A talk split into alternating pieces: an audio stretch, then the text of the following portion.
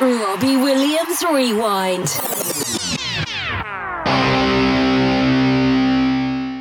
Welcome to Robbie Williams Rewind. We are the champions. I'm Matt. And I'm Lucy. And along with help from special guest fans, we take you on an in depth rewind through the solo career of multi award winning singer, songwriter, and entertainer Robert Peter Williams. This week, we'll be looking at all the B sides that appeared on the singles taken from Life Thru a Lens. So, this week, we've got my lovely friend Katie. Hello. Hello. Hi, thanks for joining us, Katie. So, we met in 2014 at Swings Both Ways in Belfast, I think, in the queue there. Yeah. And you also met Robbie that day, didn't you? Very briefly, yes. So, um, what what made you a Robbie fan, Katie? Um, so I was always a fan of Take That, um, and I guess when they split up, I started following all of them, even Robbie, um, in their kind of solo careers. I spent all my pocket money on all the individual fan clubs, um, which luckily didn't last very long because it cost me too much money. Um, and then Robbie really was the first one that kind of went out touring, kind of post Take That. Um, and because he'd been in Take That, that was it. I needed to go and see him. Um, Yeah. and my dad kind of brought me my first ticket to see him. Um, and it kind of escalated from there. And have you got a favourite album or song? Uh, oh God, start with the tough questions. Um, I like all the albums for lots of different reasons. Um, the early ones, so Life Thru a Lens, makes me really nostalgic. It just really reminds me of kind of that that period because I used to listen to it all the time. Um, favorite song, probably "Come Undone." Um, tied with a bit of a random one, but "Sexed Up." Oh, I love Sexed Up as well. Yeah, Yeah, That's one great song. favourites. Love his vocal on that one. Um, yeah. but yeah, pro- probably "Come Undone." I reckon. And um, have you got any favourite memories or moments that you would like to share? Oh my goodness, so many. um, I mean, you've been there. You guys have been there for some of them as well. Uh, Hyde Yeah. Park a couple of years ago. Yeah, That was a that was great. awesome gig, and again made me feel quite nostalgic in the facts, kind of the way that it was staged and everything. It reminded me kind of Yeah. massively of the late nineties. Um, I think one of my It standouts. was like another Knebworth, really. It was, yeah. and it was almost like the form that he'd been on in Knebworth as well. Um, That I felt like we'd kind of not really seen for quite a long time because it had been much smaller venues, um, in a way. And yeah, there was just it was just such a great gig. Um, I love that gig so much. Um, Yeah. I think one of the standouts was actually one of the, the swing tour, um, and it was that opening night in Belfast oh, and amazing. it wasn't wasn't it? it was so good and it was no one knew what was coming with the show um and i Were you just in the remember Pit he- or the i was yes yeah, Yeah. The, the the inner circle wasn't it yeah? Because I was at the general admission barrier for the first night. I think we were together in the pit in the second night. And I Yeah. wasn't there. yeah that's right you you missed out matt um and do you remember he covered um shout Yeah, Yeah, and I just remember he was singing that, and I think he was walking around the walkway at the time. And I was there with quite a few of the Irish girls that come up from Dublin, who I've known for a really long time. And I remember everybody just having the time of their lives. And I just really clearly remember thinking, this is brilliant. This is why I love this. This is why I love coming Yeah. to these gigs yeah. because it was just everybody was just up for a party, and it yeah, it was just just brilliant. Just I don't know why, and he wasn't even he wasn't even on stage in front of me. Like I say, he's around the walkway, but I just remember looking around and everybody was just dancing and just having a great time. And I thought, yeah, this is this is why I do this. the atmosphere in those Irish gigs was amazing. And I think that's why he came out and met people at the back on the Saturday, the day after the first one, because he so enjoyed the night before. Yeah, yeah, completely. Did he? Uh, he's never released "Shout," has he? Isn't No. wasn't that was just a live track? Yeah. What does Robbie mean to you? There's another broad question for You you. don't have to answer. Answer that how you will. Um, I always joke with people. I'm, I'm always saying that he's like the most loyal man in my life because I've loved him since I was about nine years old. That's true. um, I guess so. He's always just been a constant, really. It'd be the same Yeah. for you, I guess, Lucy, as well. Yeah, Um, it's just always 15. been someone that's always been kind of part of who you are, I guess. Um, And I think now, I guess probably from the swing tour, you will have noticed it as well. You know, the kind of with the queuing and all that sort of stuff. That's when that really picked up, I think. Um, but I think you got to know so many people during that tour. I did especially, who Yeah. and they're people now that become kind of constants in my life, like friends. You know, they're not just kind of Robbie friends, as we always call each other. Yeah. Um, you know, you, got- yeah, you guys are like actual friends, and you know, people that you meet up with, not just for a Robbie gig or seeing a queue. Yeah. And I think Yeah. that's probably been the best thing that's come out of it for me, for sure. Yeah, definitely. We were talking about that on the first episode, actually. How it's a, how it's a community, you know, people that just look out for each other. And I think when you when you go through thick and thin, sleeping on the side of the road, queuing for gigs, you know, You really you go through these shared experiences, let alone the actual gig itself. You definitely see people's lows Yeah, as well as their exactly. highs. Oh yeah, yeah. You Yeah, see all extremes, exactly. don't you? Yeah. And I guess you spend longer in it. Well, we spend longer in the queue than we do in the actual gig. So Yeah, Absolutely. we do anyway. We've learned how to make the best of it. Matt, was Swing your first one, was it? Which one? Did Knebworth we went to together. Knebworth together was the first one. Yeah. But that wasn't the first time he saw Robbie. He saw Robbie before that, but he can't remember when it was. Knebworth was the first time that we properly saw him together, but I have a feeling that I might have gone to a concert in London, maybe. But yeah, But he, it's a bit. well, I know that when I met Matt in 2001, he had already seen Robbie in concert, but he can't remember when or where it was. Well, it's possibly the toilet tour, wasn't it? But we worked out it was possibly the toilet tour, yeah. it's just not called The toilet tour, but it shall hence be known. Yeah. So where was that in the Docklands or? We think that was Wembley Arena. Yeah, I think so. So yeah, thank you for asking me that question. but I do, I, I do have a few other stories to share during this podcast of when I did see him in the early days. Yeah. some of which I can remember. So, should we go on to looking at some of the songs that we're going to talk about?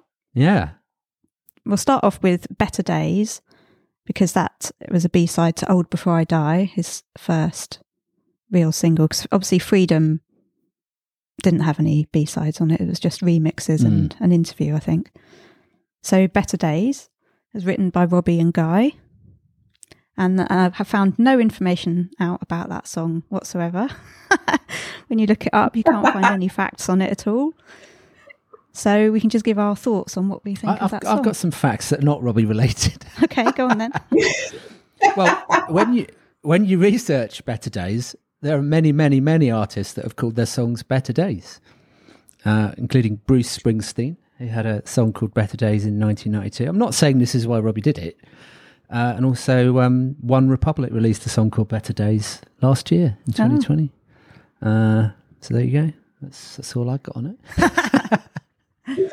well, F- fun facts with Matt. Detailed research. so I, I like I like I like the song, but it's not one of my favourites from that era. It's quite co- sort of Britpop, Hmm. Oasis style. I think. What do you think, Katie? Yeah, definitely. I was um, listening back to them earlier, and it's definitely got that Britpop influence. But I think a lot have, haven't they, on that set, those B sides from Yeah. kind of those few first singles. Um, yeah, I've actually still got the CD, the original CD. I think I bought it in Woolworths. I've still got it in a CD rack in the lounge. It's still there. See, there. I'm not the only one. No. Um, but there are some good lines, some good lyrics in that song. Yeah. What do you Um, like? Well, my guitar is out of tune, even that's highly strung. And um, he did say in an Insta Live last year that he hates that lyric. Someone suggested it as a good lyric when he was asking for good lyrics. And he said, I hate that one. oh, that's really crap. I'm like really embarrassed about that line now. and he started going on about how much he hated it. I think it's quite a good lyric. Yeah. I wonder if he, if he can remember the song, as soon as he's so good at remembering more. Probably. He does need a little bit of help sometimes with the lyrics. Yes, true. Yes. Have you got any standout lines from that song that you like? Not really, no. Like you, it's kind of if it's on, I'll listen, but it's not one of the B sides that's really up there for me. Yeah, same. I, there's one standout lyric, gonna leave the country. No, Had he left the country by that point? no, mm. he hadn't. No. Was No. that prophetic, do you think? Yeah, it was. Well, or not just prophetic, he just wanted to. It- Just it- wanted it out. does- yeah. But I think it's it's basically a song about a relationship breaking down and realizing they don't have anything to say to each other anymore. Yeah. Um, there's a few other lines which made me laugh. Maybe I didn't love you. Maybe you loved me less. Would you have preferred it if I had have worn the dress? Mm.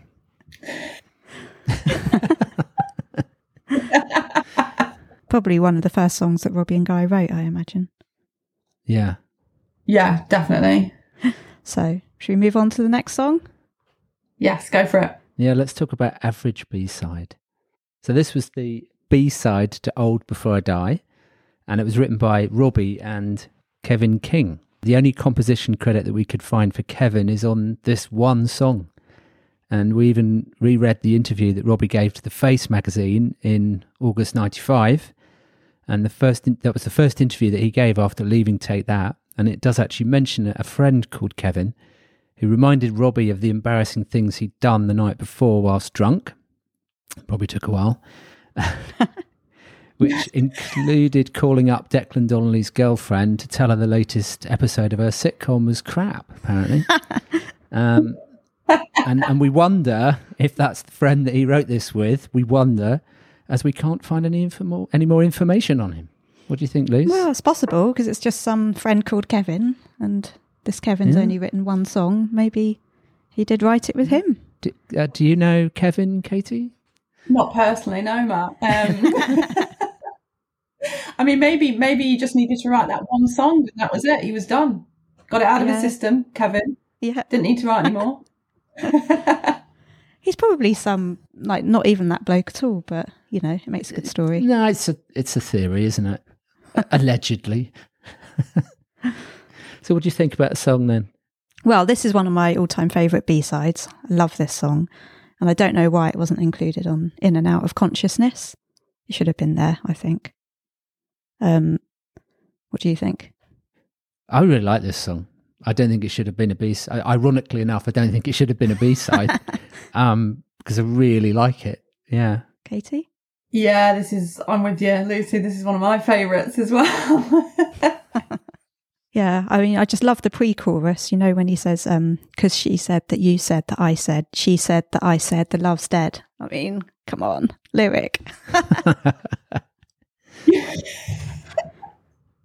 Great lyric. And um, also, he says, uh, well, I think he's got a great voice. Like his uh, vocal sounds really good on the song. And um, in the chorus, he says, "Rockin' roller coaster, an emotional ride." And this is where I mention my roller coaster story, because whenever I hear that lyric, the rockin' ro- rockin' roller coaster, I think of the uh, rockin' roller coaster in Disney World, which Matt forced me to go on, and which I came off basically crying because I hated it that much. This is a true story. Forced is a strong word. I didn't exactly force you into the seat and strap you in there. We both got in into the ride, and then you did get a Donald Duck afterwards to try and console the crying. But Just about got over it now. it was because we went on the Tower of Terror straight afterwards, and I hated that as well. And so those two rides combined have caused me to never go on a roller coaster again. So this song brings back fond memories of the rock. I, I was about to Yeah. say, just when you hear this song, does it remind you of that, you know, traumatic time in your life? It does, yeah. Just when I hear those words. But it's still my favourite song. yeah, I still love it. I love the um the guitars, the drums, the whole sound of the song, Mm. and at the end, how he's kind of doing his own backing vocals over the lyrics. Yeah. What do you like about it, Katie? I think it's a bit like we kind of said on the previous one. It's that kind of whole you could hear the Britpop influence in it, and I just I just love the lyrics of this one. And like Yeah. you guys, I don't know why it was never we never heard it more. Um, it kind of got lost didn't it, as a B side. Yeah, like why? I don't think he's ever sung it live, has he? No, I I, I don't think so.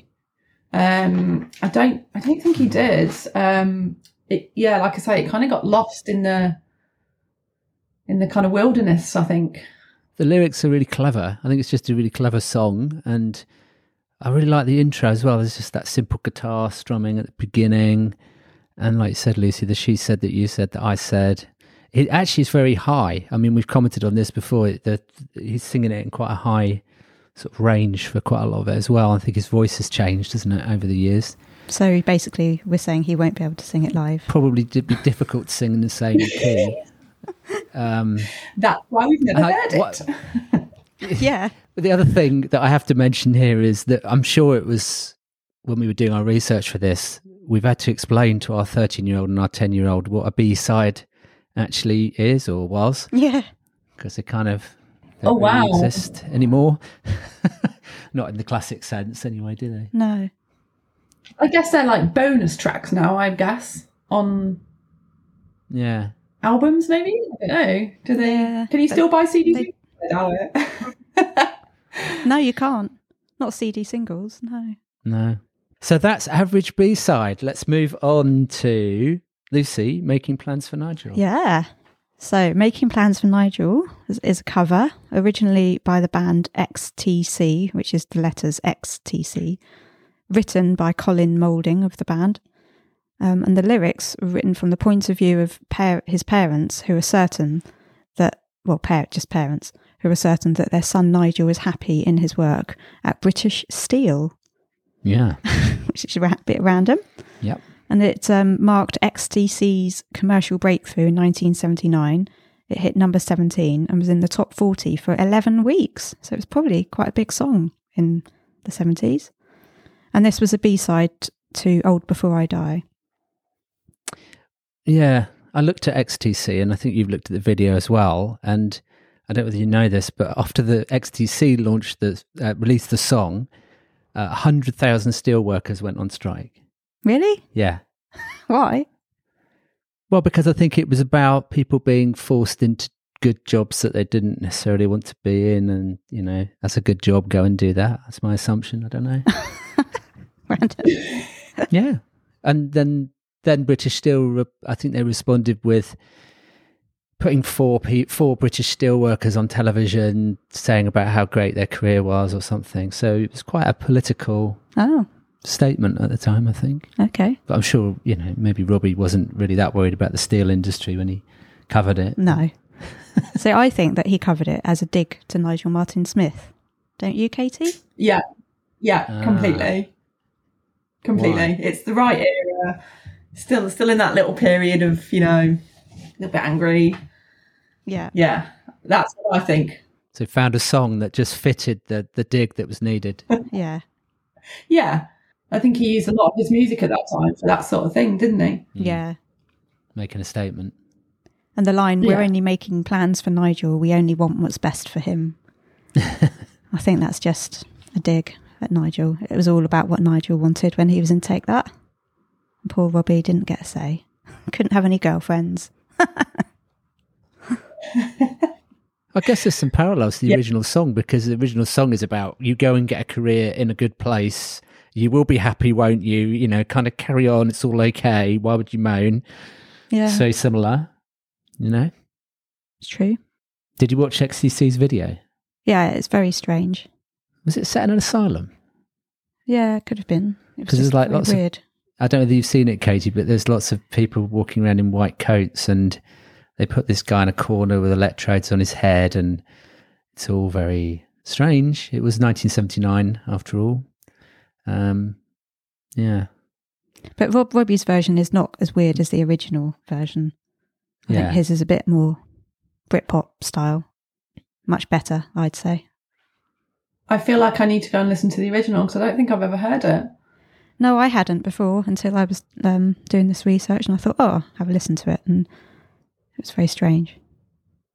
Yeah. It's not all that dissimilar. I think the lyrics are the same. Oh, the same, yeah, but, it's just the way they sing it, and yeah. Yeah. I think you have to watch it with the video. yeah, but you reckon that's definitely about Nigel Martin Smith? That's your theories on that one. yeah, Yeah. And um, he did change one of the lyrics, though. It says he has his future in a fist of steel, but obviously it, the original was he has his future in British steel. But I guess Robbie didn't want to be singing about British steel. Fist of Steel. But Nigel did have Robbie's future in a fist of steel, didn't he? He did, yes. Allegedly.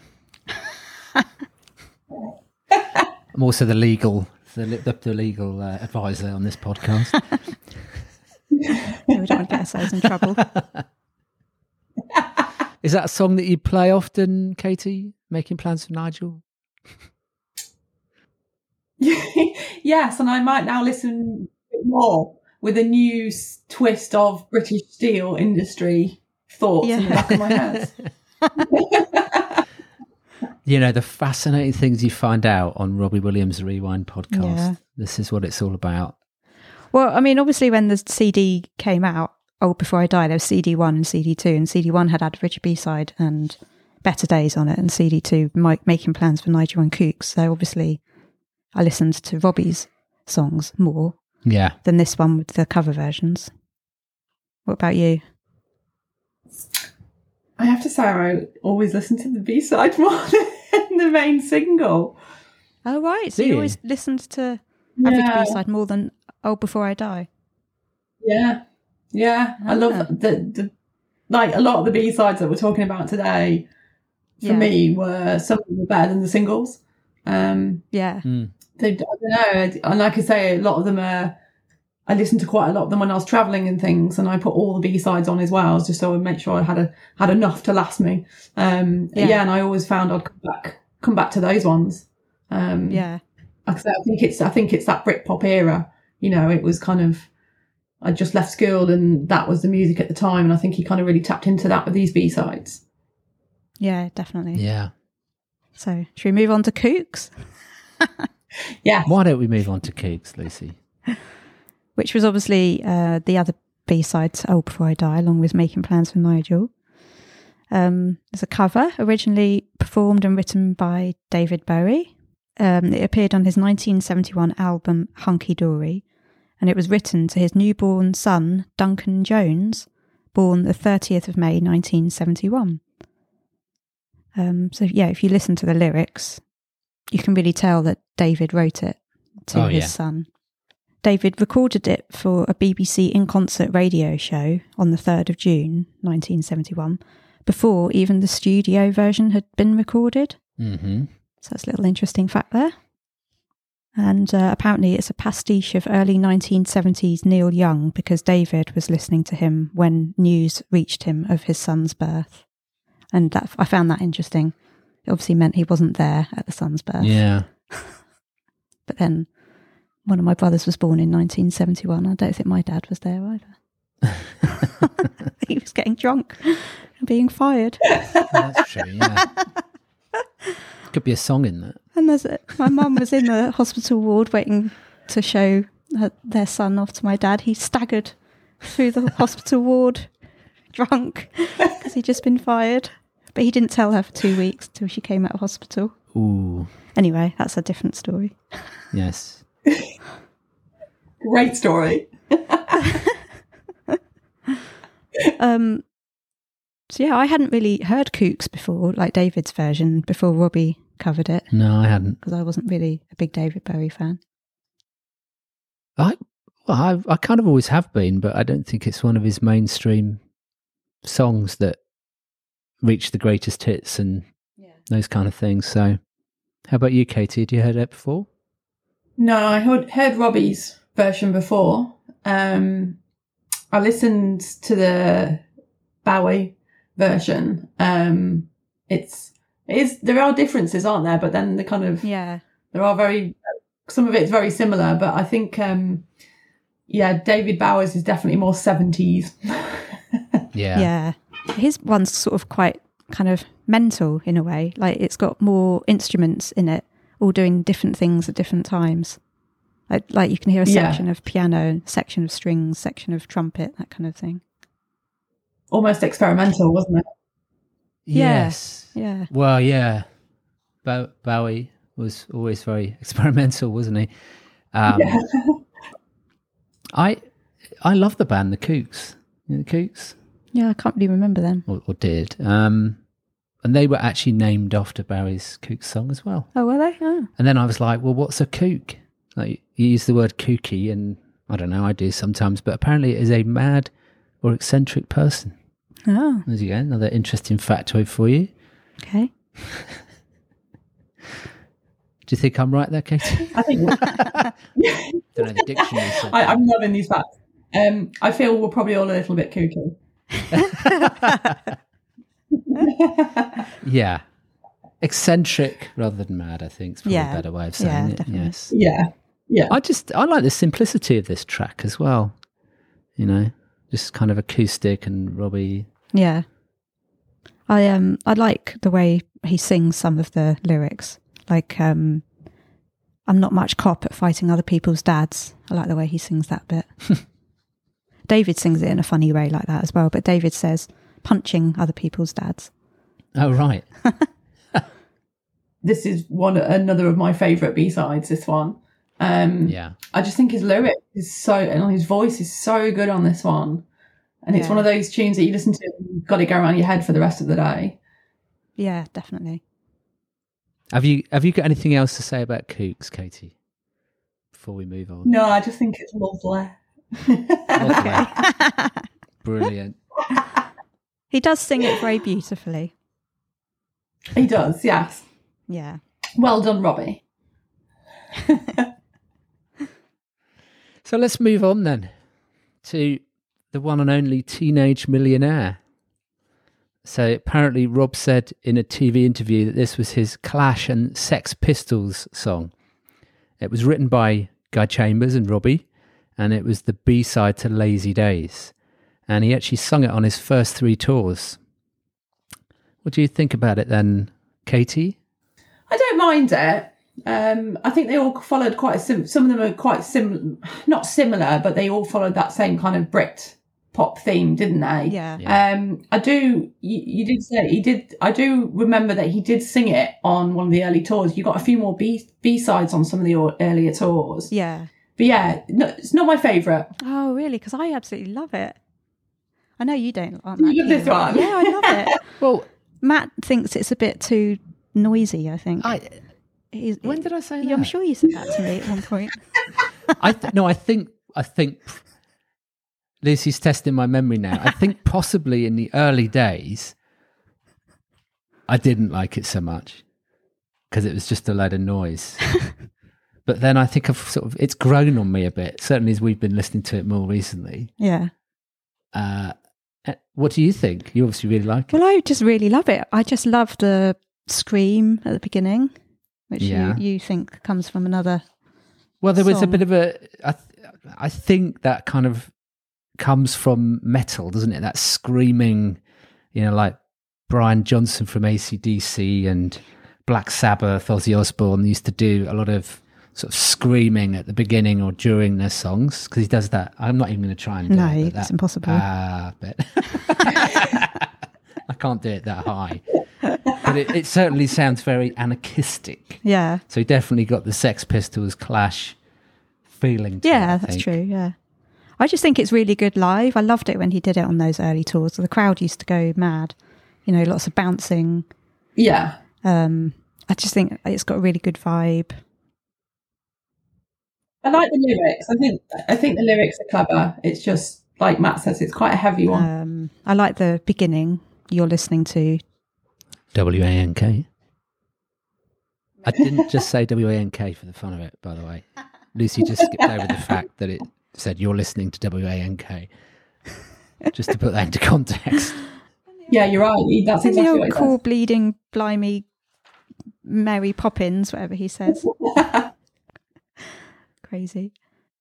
So, riding my old faithful, bigger pin-up than Betty Grable. Who, Rob, or the person he was riding? Who was the Ah. biggest pin-up? That's what I was trying to work out. Um, and apparently, Betty was an American actress with 42 films that grossed more than 100 million and was among the top 10 box office stars for 10 consecutive years, which I didn't know until I looked her name up. That was a long time ago, I'm assuming, was it? Yeah. Um, and this is one of my all-time favourite lines. Dinner with Diana. I'm a social Stoke spanner, waiting for my knighthood. She can pin it on my manhood. I knew that was going to be your favourite bit No, I think that's why. because of that song. Yeah. Because of Teenage Millionaire. I think that's why he's still waiting for his knighthood. One does not like it. Yeah. yeah. The Queen was like, no, that's just too rude. I'm not letting so him when the Queen one. listened to that, she Yeah. was like, "No, off the list." Being stupid makes you lots of money. Yeah, He certainly made a career out of that, wouldn't you say? Is that offensive?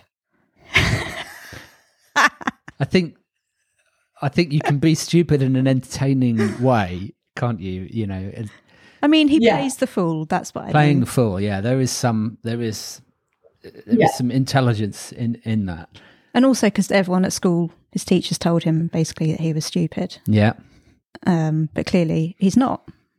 He, he has made a lot of money. He was a teenage millionaire, as I've got in my notes, with was underlined.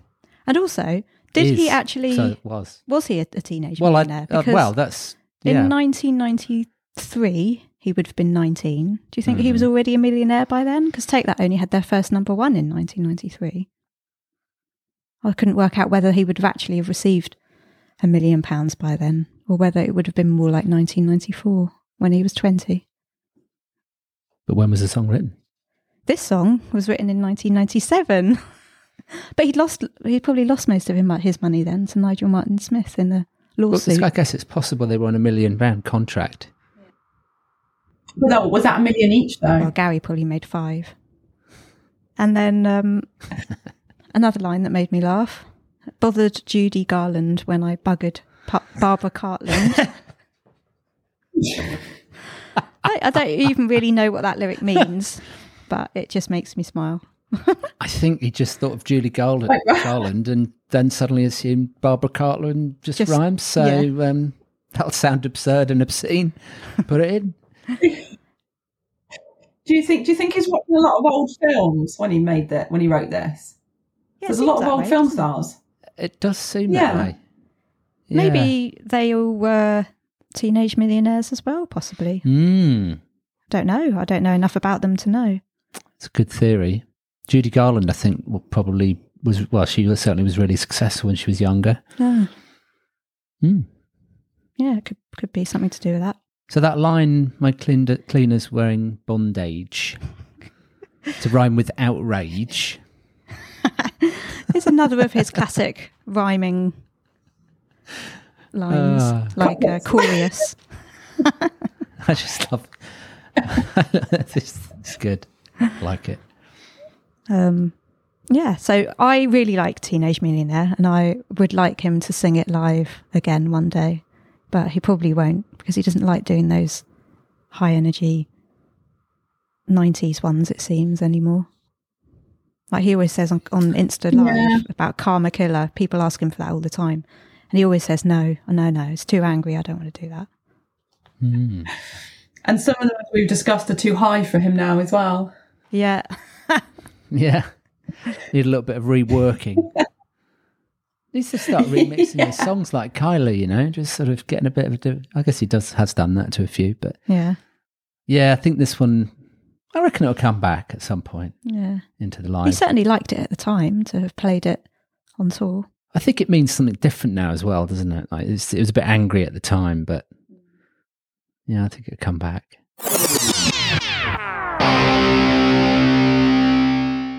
Hi, I'm Robbie Williams, and you're listening to Robbie Williams Rewind with the Champions. So, should we move on to falling in bed again?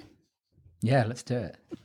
Yes. So, written by Robbie and Matt Hay, who was a past member of Babybird, who also worked with Steve Power, the producer of Life Thru a Lens. Matt was the assistant recording engineer of the Life Thru a Lens album, and his only songwriting credit is on Falling in Bed Again. It was a B side to Lazy Days. Babybird, Yeah. because you're gorgeous. Yeah, Is that it? one, Yes. Yeah, I was going to ask what what was it he sung? That was it. Yeah. Yeah. Sure, he had more songs than just that one, but No, he, he was he was a oh, yeah he was a member of it, but I don't know whether he wrote it because Oh, that right. he's not given as a songwriting credit. But yeah, oh, I see. I don't know what he did in Babybird. I probably should have found that out. I'd love to hear what you two are going to say about falling in bed again because this is a weird song. Katie, I'll let you go first. Uh, I like this one. yes, me and Katie have discussed this song several times about oh, how I much we love it. Right. Yeah. So I'm really intrigued Yeah. know now then. Why don't you Um, like it?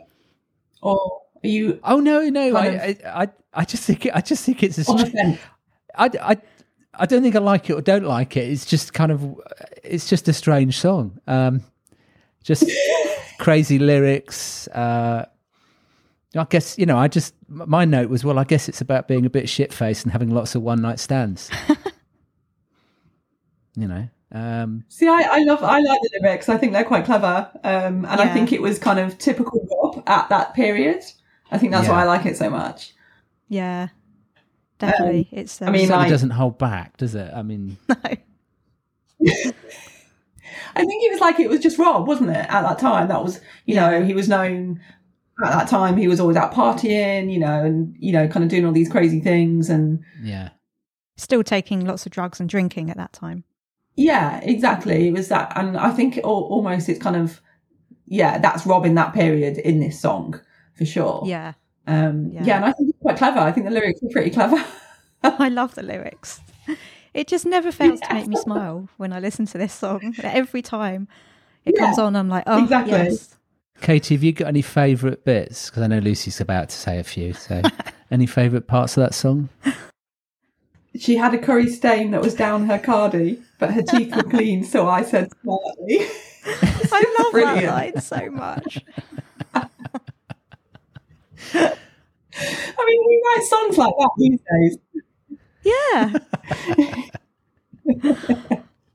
He's That just- was one of yours as well. yeah, that wasn't it? Yeah. that is my favourite line from that Yeah. song. Oh, and also, um, oh, she had a piece of cabbage stuck between her teeth, and I said, I love that as well. I love the arrangement of it. I love how the song goes. It kind of goes through that bit and then it kind of go, goes into the chorus. I, I think I, I love that part of it as well. I think it's a Yeah. great song.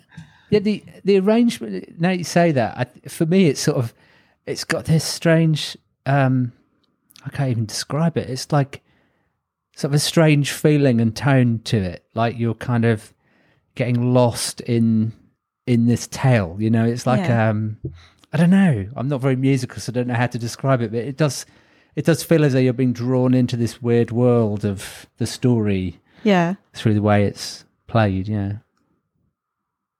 Well, then the song's doing what it, what it needs to, isn't it? Yeah, yeah, it really, like you say, it really fits. yeah. I, I mentioned it once in chat. Um, I can't remember why. I just said something about falling in bed again, and Robbie's response was, "Well, it's better than cheap love song." that's all. That's all I've managed to get out of him on, on that song. It's a very insightful comment. I know. I don't think he thinks much of cheap love song. Um, he probably can't remember that one either. yeah. and I've got a question for you two to clear up if you know the lyrics. He says something about something she briefs. My briefs, ame. He doesn't say immediately. He says ame. This Uh, will probably tell me it does say immediately now. something about, and she goes for my briefs. Ame. Uh, I don't know Not what that remember me that bit is. I think it's supposed to say immediately, but I think there was too many uh, Can you remember, too Katie? many So syllables that- immediately. That line here, uh, uh, the doors closed and she went for my briefs. Is that one? Yeah, the bit after that. Yeah. See me. See oh, me. see me. Yeah, that's what it is. Yeah. See, See- me. Falling in bed again. Yeah. That's it. Falling in bed again. Okay, Yeah. I'm going to cut that out. Another misheard you need to lyric. listen to that. I just thought it was short for immediately. No, see, see me. It's one of the ones I've got here. See me. Thank you, Katie. You've, you've rescued me now. I will now know that for more. What I noticed also when I li- really listened to it is that, like the whole way through the song, he's falling in love again. He keeps saying falling in love, and then as soon as he gets her into bed, it changes to um, just falling in bed again, and he's not in love. It's just all about being in bed. So it's literally just a song about getting someone into bed. Getting into bed. Yeah. I See, it was that classic Robbie era. Yeah, exactly. yeah. I, I've always said to Lucy that the last line I don't. It's always a bit odd. Rome wasn't built in a day, but I said I wasn't on that job. yeah, that bit always is a bit weird. I mean, it fits with the rest of the song, of course. yeah, I wasn't on that job. Fair enough. I kind of, I quite like it. It's like a random comment at the end of his song. It's Yeah. like, It just Yeah, stops. I love it. That's the end of that one. Uh, falling And, in um, bed. move Brackets again. Well, I'd also just wanted to say, I bet that's about a real person, educated at RADA, oh yeah, but we'll never know Yeah. who it was. No. And I'd like to no. know whether she really did have a curry stain down her cardi and cabbage stuck in down her Cardi. Yeah, Yeah, Cardis were Yeah. obviously all the rage back then. yeah. I don't remember them being. That's a cardigan for international listeners, just to let you know what a cardi is, if you didn't know. must have been winter if she had a cardigan. Yeah. So, shall we move on to She Makes Me High, Lucy? yeah. So I don't have you much information on this one. It's a B side to Lazy Days, and it was written by Robbie Guy and Gary Nuttall. Mm. Um, yeah, it's kind of. I think it's about he's worshipping a girl and wonders if she can save him from his demons. Yeah. I'm falling, trying to find my way back. Maybe I'll never know where I've been. I hope she'll meet me in between. So hold my hand through this hurricane and teach me how to smile again. But then it sort of goes on, the song, and then it almost sounds as though he's actually got a girlfriend and that this is someone else that he's in love with. She protects me now and she is good. She sees me like I wish you would. She is honest now, she is true. She's the complete opposite of you. Hmm. Have you any Ouch. thoughts, Katie?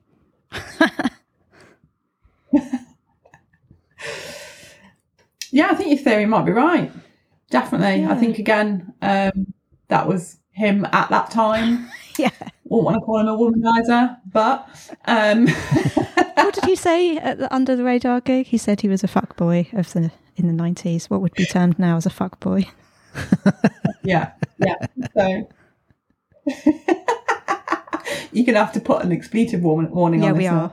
Um, Yeah. we knew we would have to. We knew talking this would about be Robbie. an E podcast because there's no way we can go through the whole history without. Uh, we'd have to miss a lot of stories out, Definitely. yeah, basically. especially, especially when you get to Rudebox, yeah, you're gonna struggle. Uh, Yeah. yeah. I don't know why, right? But this Um, song I, I, just reminds me of the Monkees. Do you remember the Monkees? yeah. I can see what you mean. Did you did you two ever watch the Monkees show? Yeah, You know, where these just like spontaneously No. burst into song.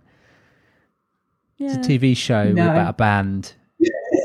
I'm sure she's heard of the Monkees. I, I've, heard of, I've heard of the Monkees, but I couldn't. Maybe it's just some of the what- what harmonies and stuff that's on it. hey, Uh, hey, they- with the Monkees, Daydream believer. always monkey. Uh, around. yeah, yeah, yeah, yeah. This is this is on, know, my my musical knowledge coming out now. yeah, this, to be honest, isn't one of my um, favourites. I don't think I have enough knowledge of the Monkees to kind of go, yeah, I, I get where that's coming from. Yeah. Um, We don't have I to keep quite like this one. Do you not, you're not a fan, Lucy? No, I, I, it's okay, but I don't love it. This one, I prefer Teenage Millionaire. What do, do you like it? This this one? Yeah, I do like this one. Yeah. Again, I just think it's really. I think I think it's because it's a catchy one. Yeah. another catchy one. Yeah, it's a bit more upbeat, isn't it? Duh, duh, duh. Yeah. So every time, should we move on to every time we say goodbye? Yeah. So this was originally written by Cole Porter. The most known version is that from Ella Fitzgerald, part of the Great American Songbook published in 1944. Ella released it in 1956. Also, it was recorded by Ray Charles in 1961. Porter begins with an A major chord and ends with an A minor one, matching the mood of the music to the words change from major to minor and it was the B side to Lazy Days. There we go. I would claim the credit for knowing all of that, but Lucy researched that, so I can't. But I think it's uh, just a really beautifully sung song and kind of shows what he was capable of uh, vocally. Just simple and beautiful. Yeah, massively agree on that one. Um, I think it was a great lyric, and I love you've d- well, you've just said the lyric yourself, Matt, with the from major to minor, right at the end of the song. I think that's such Yeah. a lovely line, um, and I think it's kind of one that you really want to hear him sing like acoustic because I I think his vocal would be so good on it. Yeah. But is, Yeah. It, is it quite high to sing that one? it's quite high. yeah. I say this it about a again, lot of these early songs. Um, although I don't remember Ella Fitzgerald's version being high. I'm sure she he had could quite sing a, a bit she had much deeper voice. She was quite, It was she was really- quite low. Yeah. Yeah, I, I really like it as well. I just like the simple piano and the vocals. It's just yeah, it's just a beautiful song. Um, one thing I did notice though, because I listened to the Ella Fitzgerald version, hers was three minutes and twenty nine seconds, and his version was two minutes and fifty nine seconds. Oh. But I didn't actually work out what the difference was, whether there was more instrumentals or Oh, less right. lyrics. I, I don't know. Hmm. But do you reckon it's a royalty thing? if you go, Possibly. you have to pay more. yeah. I think probably it sort of almost shows his start of his swing career. This song, Yeah. because it's a bit more down that route, isn't it? It's yeah, the first one he recorded that was a bit in that style. Yeah, yeah, great point. Really was, wasn't it? It was Yeah, definitely. I think his because he, he he's always said, hasn't he? He loves that style of music. Yeah. Um, Mm. and I guess you know, and that one, this song compared to the others that we've already spoke about is really a different tempo, isn't it? So maybe it was him going on really, you know, trying to kind of, you know, he was all about experimenting with all different styles at that time, wasn't he? Um, and like Lucy says, it's maybe him kind of going, oh, this is, you know, I really want to go the swing route and let's just try it as a B side and see where it goes. yeah, I also think that a lot of people, well, let's face it, he received a lot of criticism in the early days. I think it actually shows that he can sing really well. You know, it's just Yeah. a a classic song that everybody knows, and just it's a re- just a really really good vocal. So let's move on to Cheap Love Song. This was a B side to South of the Border. It's written by Robbie, Owen Morris, and Chris Abbott. Um, Owen mixed Oasis's Definitely Maybe, What's the Story, and Be Here Now albums, and he actually appears on the cover of What's the Story holding the album's master tape. He also produced the Verve's Northern Soul and Ash's 1977, so he was one of those real Britpop, um, well, producers, really. And this seems to be the only song that he's co written. Mm. Um, he now works in publicity and label management and eventually ended up at Creation Records. Uh, he now has a company with Tim Abbott, who is Robbie's ex manager from 1995. Mm. And um, Robbie also wrote the unreleased song Go Now with Owen. And he said he wrote they wrote that in a cowshed in Wales. I think he he's played that on Instagram Live a few times. Go now, hasn't he? so you can probably find that on YouTube somewhere. So although that's Owen's only like um, writing credit, he has got another writing credit, but it just hasn't been released. Uh, so yeah, the other south of the border B sides were remixes. This was the only B side we got for cheap, which was cheap love song. Well, I, I think it's about finding love or trying to find love, basically. Same old crowds but different faces. It's love we lost but we're still chasing. Take your time, feeling right, you will see it's all believing. One fine day, you'll find a way, you will reach your destination. That's, yeah, that's what it's about. Any thoughts, Katie? It's one of those songs where it wouldn't be my first to go and listen to. I don't, I don't, I don't know why. Because I think it's got, I think that, I think it's got, you know, there are some good lyrics in there, but yeah, I don't, I don't know why it's never the. If I'm going to listen to the B side, it wouldn't be my first choice. Yeah, same. And Robbie obviously feels the same if he said that Falling in Bed Again was better than Cheap Love Song.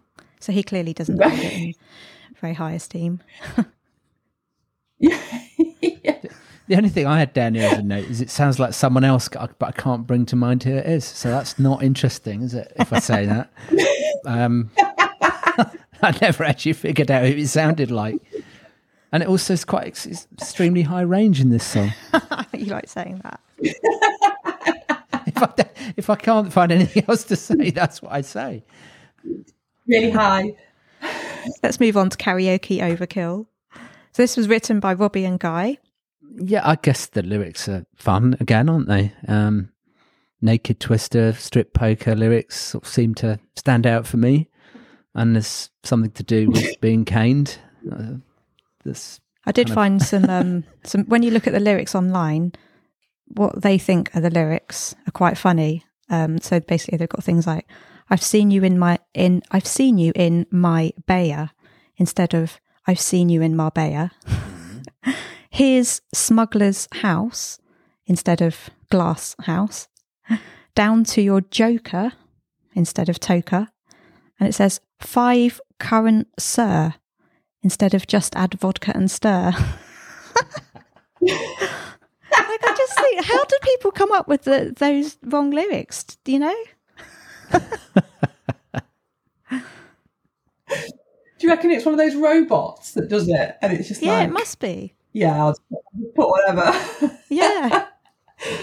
it's very hard to find the correct lyrics online. yeah, I'm just looking now, and I've got down to your Joker as well in the, in the version I've got. Yeah. so it's Toker. I mean, I think it's, it, yeah, they are actually really funny lyrics. In this. Yeah. Partying is such sweet sorry today when you don't know who your friends are, and neither do they. Here's my glass house. Why don't you come and view it? Hanging with your sister, playing naked twister. Down to your toker, playing strip poker. they were great times when he was writing that. Definitely. I guess it was an obvious word to rhyme with poker, really. Yeah. Yeah. Yeah. Um, I like the, I've written, I like the bar, bar, bar, bar, bar bits. I think that's at the end. I can't remember how it goes now. I like those. I like that bit. I'm trying to remember it, but I can't. I can't remember the bar bar bar bit. no, I, I couldn't either. But they sound good. So if you want to go back and listen to the song, listen to the bar bar bars. Yeah. So that's karaoke overkill. Then. Yeah. Okay. Okay. So Get the Joke was written by Robbie and Gary Nuttall. Um, Gary hasn't written many songs with Robbie. He did do one of the ones earlier. I can't remember which one. Uh, and Gary, of course, is the only band member to have consistently been in Robbie's band from the very beginning to now. Wow. To now. And this was a B side to Angels. I love the rhythm on this song. It's like one of those real foot tapping songs, you know. Yeah. Um, I don't know why. I also thought this was a cover at first, but um, then then I thought we only have to listen to the lyrics to know that it's Williams esque, of course. Um, especially when they shout "arse" at the end of the song. Arse. Quite like that. What do you think about this song, Katie? Uh, I lo- I love this song so much. Oh, really? I don't know if you've yeah you see I don't know if you've seen there's um he does an acoustic version. Um, you can I think it's on um either Inner Inner Sanctum DVD that the fan club sent out years ago. Oh, yeah. I have got that. Through watched it it all. for a long time. You know, watched it. Right. Um, I have got it, It's on but I can't YouTube as well. Uh, and he sat in his, sat in a dressing room, I think, with Gary on the guitar. Yeah. and they do an acoustic version and the vocal is so incredible on that one um Oh, I think I do remember that now, now that you describe it. Yeah. yeah can you remember and they, they film it Yeah. for part of kind of you know before mobile phone and youtube and blogs and all that sort of stuff. They do it as DVD. Um, and I like the song anyway, but when I heard that version, like I say, his, his vocal is so good on it. And Yeah. as Matt said, it's a typical Robbie song. Um, Yeah. you know, full of, full of cheekiness and, you know, ridiculous lyrics. But uh, yeah, I think it's a brilliant one. I think it's one of those that kind of got um, a little bit lost. I don't, you know, I think Yeah. if you've, Yeah. if, like we were just saying, if, if the song's on on kind of iTunes and those sorts of things, I think there could, there's probably there's some songs out there that some fans might not even know exist because they, you know, they have got lost a little bit and an absolute Yeah. brilliant one. Um, and I'd love love to hear this one live. I think it would be so good. it would be really funny. So your recommendation then, Katie, to the fans is to go and listen to that song. Go and find Get the Joke. Yeah, We can Get get the Robbie Joke, it's it great. At some It's- point. it, yeah, it's typical typical Robbie cheekiness in a song for sure. Yeah. Um, I think it's I think it's a I think it's a great one. I think it's a great kind of you know tap your feet to. Yeah. It just kind of sounds comedic, doesn't it? Like the whole vibe of the song Yeah. just sounds fun. Yeah. And like they, I, I always I always just think that they've literally sung it and gone and made it up on the spot and then gone quick press record and I feel like Yeah. it's a sort of song that they're just almost making up as they're singing it. Um, Yeah. yeah, I, probably did. it's just I think yeah, you've got some probably. favourite lyrics. Probably haven't did. Well, I like it's suing season, and I am broke. Yeah. That was around the time that Nigel was suing him, and Yeah. I think he was suing uh, the Take That record label as well, and lost and had to pay them a lot of money. Yep. Um, uh, who put this spanner stroke chainsaw in my spokes? I am a sports fan, a real bloke. But I don't know why that makes him a real bloke being a sports fan. You'd disagree with that, wouldn't you? Well, it's a bit of a traditional sort of view of things, isn't Yeah. it? You know, whatever that means. Have you got any favourite lyrics? Um, probably classy or flashy at home with Lassie.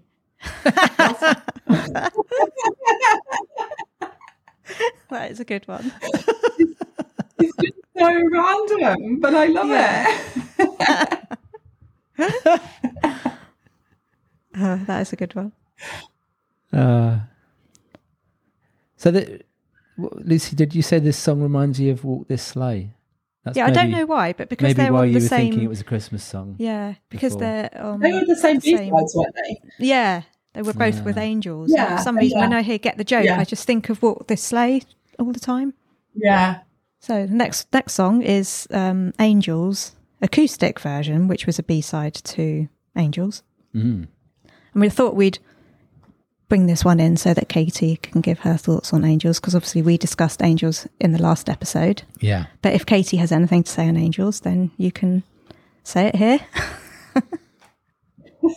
in a safe environment. Um, yeah, angels. Um, I might be about to be really controversial here.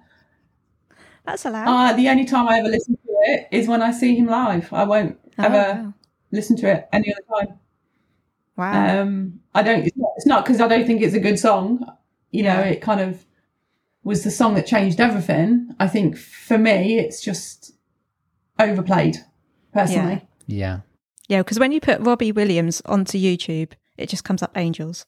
Angels. Yeah, and I think as much as you know, like I say, it, it's a good song. For me, it's not his best. Um, Yeah. and Yeah. I feel like I've heard it so many times. And as we've already mentioned, people assume it's a Christmas song. So then that's it. Yeah. As soon as it gets to October, they start playing it because it's Christmas then. And, yeah.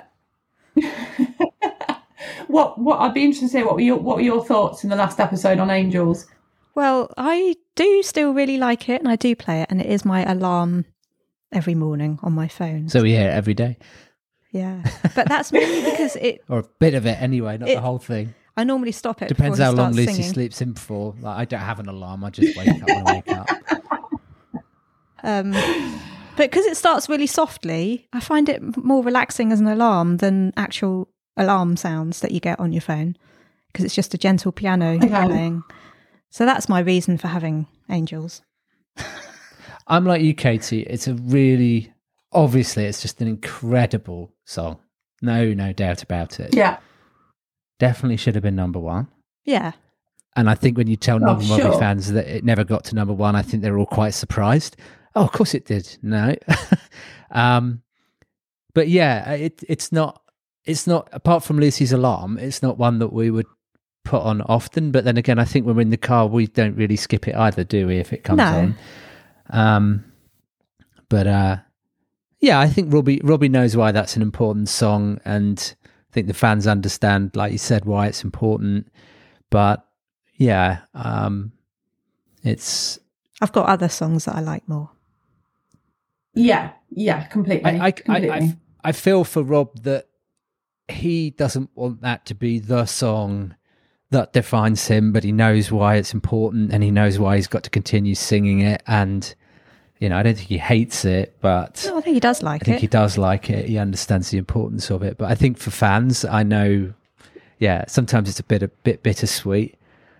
It's weird when I listen to it. It Yeah. brings up like a real mixture of emotions. It's like, you know, because people have it played at funerals and things. But it's, yeah, I I always hear the beauty in the song and the lyrics. Um, but it does annoy me when you say, "Oh yeah, we're Robbie fan." Oh, Angels. You know, it's immediately if if you meet someone you don't know, they're like, "Oh yeah, Angels." yeah. or Angel. Name a song Which by obviously- Robbie that's not Angel. Don't know. yeah. Yeah. So from a fan point of view, it can create annoyances, can't it? Even though it's a good masterpiece, it, it, yeah. In discussion, it can sometimes Yeah, create a I think- annoyance. I think Robbie said it says it himself, doesn't he? Quite a lot. Like with with gigs, like he has to do the hits, so he has to do Angels because you know the hardcore fans make up only a certain percentage of that stadium, and he has to Yeah. sing it because otherwise, you know, people will be like, "Oh, he didn't sing all the hits and stu- stuff." And Yeah. and sometimes I think, "Oh, that's a shame that he, he feels like he has to sing it. It's got to Yeah. that song's Yeah. got to that point that it almost like oh, I have to do it now." Um, and like I say, I, you know, I, when it's live, yeah, I think you know, I, I still, I still love it, like listening to it. But yeah, for me, overplayed. But that's not any other reason than you know the radios and those sorts of things that you know kind of put it on all the time towards the end of the year, and you're just Yeah. like, oh god, you know, there are, there are, there is more to them than that song. I think. Yeah. Lucy, I don't know whether you know this, but I'm intrigued. What are the extra bits? Because the acoustic version is different from.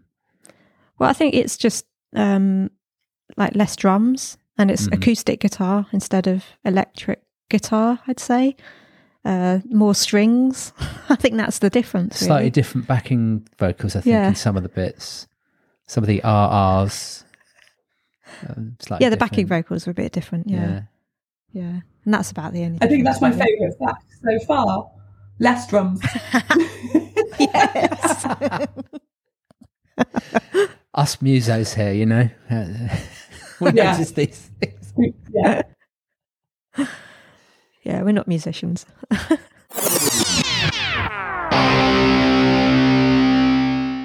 Hi, I'm Robbie Williams, and you're listening to Robbie Williams Rewind with the Champions. So let's move on to uh, Walk This Sleigh. Yeah, Walk This Sleigh. Written by Robbie and Guy, and it was the B side to Angels. So this is his early Christmas song, isn't it? Yes. And I remember there's a there's a bit of rapping thrown in at the beginning. Mine Happy is birthday. Jesus Christ. Oh, that's it. Happy birthday, Jesus Christ. Oh no, that's not a rap. That's just one of the verses, isn't it? Yeah. Here's the Spice Girls merchant. Yeah. and also, he now says Justin Bieber merchandise in one of his other songs, doesn't he? Does he? He's moved with the times. Yes, his Christmas songs have evolved since Yeah. Walk This Sleigh. Yeah, definitely. Someone did ask him at some point why Walk This Sleigh wasn't on the Christmas present. And he said, because it's crap. It's too high. Um, I do like the line pushed to find three wise men. You definitely won't find a virgin. Yeah. Do you like this song, Katie? Yeah, I do. I mean, um, I think it's a bit like with Get the Joke, um, very kind of quite playful, like quite kind of cheeky lyrics. Typical Yeah. Rob. I think this one. Yeah. Um, you know, I kind of I kind of get why it didn't end up on the Christmas present, maybe. Yeah. Because again, I feel like it's one of those that he's just kind of written and gone, quick, press record. This is really Yes. good. Um, but again, it is it's quite it's quite a fun song, what you know, and I quite like that about it. I think that's why. Also, thinking about the line "Happy Birthday, Jesus Christ." Obviously, he did write, then go on to write Uh, a song called "Happy Birthday, Jesus Christ" for the Christmas He present. did indeed, yeah. So perhaps he did listen to Walk This Sleigh to get some ideas for his Christmas album. This song always reminds me of Christmas wrapping. You know that song, Christmas wrapping. Christmas wrapping. No, can you know what sing? I mean? No, I can't think it how Let's it hear goes. it, Lucy. Uh, it's like a girl kind of rapping Christmas lyrics. it's called Christmas rapping. Well, there is a bit of rapping thrown in at the beginning, isn't there? This Yeah. song? In a very Stokey sort of accent. Yeah, that's probably why it makes me think of it. and then I love, there's a crazy like guitar instrumental bit about two minutes in, just before it finishes. It just kind of goes a bit, bit nuts. Yeah, Quite like that. yeah. Robbie's good in it as well, of course, but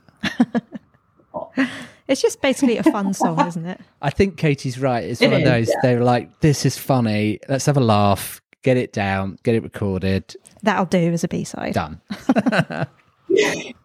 Yeah, you need two B sides. Oh God, I've only got one. Quick, Yeah. let's go. Sometimes life's just like that, isn't it? You just got to get it done. Yeah. I'd love to know how long that took to write that song. Yeah. Half an hour. Is that rude? What rhymes with Jesus Christ? Uh, merchandise. Yeah. Some of the best songs are written very quickly, though, so we shouldn't we They shouldn't were. judge. they were Yeah. indeed. So let's move on to Back for Good live. Yeah, This was also a B side to Angels. Um, I guess it was recorded at one of his October 97 gigs on the Show Off Must Go On tour. Obviously, written by Gary Barlow. And it was the last song that was released when Robbie was actually a full member of Take That. So, probably the last song that he would have actually sung with them when he was in the band. yeah. Um, and I absolutely love this version of Back for Good. I love it so much. I prefer it to the original. and when, do when I'm at a I. take, do you? Oh, good. When I'm at a take that concert and they sing it the normal way, You just, I just find it so boring. you just want to start the rock bit, don't you? Yeah, I do. You like to start bouncing. You're like, oh, it's not that version. This is sad. Yeah, I know. I just love it. And on those early tours when he used to sing it, everyone just used to go mental jumping up and down to this. It was so good. Well, you can hear, Yeah, in, yeah, in, exactly. in that recording, you can hear the Take That fans going crazy. Well, I say Yeah. they Take That fans because they're Robbie fans, but Well, just going absolutely crazy yeah, in that recording. I mean, doing all was- the backing vocals. where was it recorded? I know it's in Manchester, but Was it Manchester? Yeah. yeah, I don't know what place it was. I like the way he says. Uh, does he say at the beginning? Don't worry, it gets better in the chorus. Yeah. That's a really bad accent. I don't know why I did it. But he does worry. He says worry. He doesn't say worry Doesn't like that sound. Welsh. Don't worry. He says, "Don't worry, it'll get better. It gets better in the chorus." I don't know. That stuck in my mind. And also, when I'm seeing Take That live and they're singing it, and they say, I celebrated glory, but it was not to be, I always hear, I contemplated foreplay. Because he sings that as well sometimes, doesn't he? He does He sing that sometimes. He does, yeah. There's a couple of versions he does, isn't there? He flips between, and that's one of them. Yeah. Makes me laugh. But I, I think it's also it's got a well. I think when I first when you first played it to me, I was like, "Really? Is he allowed to do this song? You know, is this allowed?" Um, but it's got a really sort of thrash metal, heavy rock feel to it. I don't know. It sounds a bit like Sid Vicious from the Sex Pistols. I think it's quite fitting though because it's got it's anarchy, isn't it? It's anarchistic, um, and he even says anarchy to the crowd at one point. So I can just imagine like the sea of fans hearing that song in the very early days for the first time, just going crazy, or Yeah. probably certain people hating it. Yeah, I bet some did. I think I remember when I heard it live, um, one of the first times he started singing it, and I think I'd already heard it, so I kind of knew what was coming.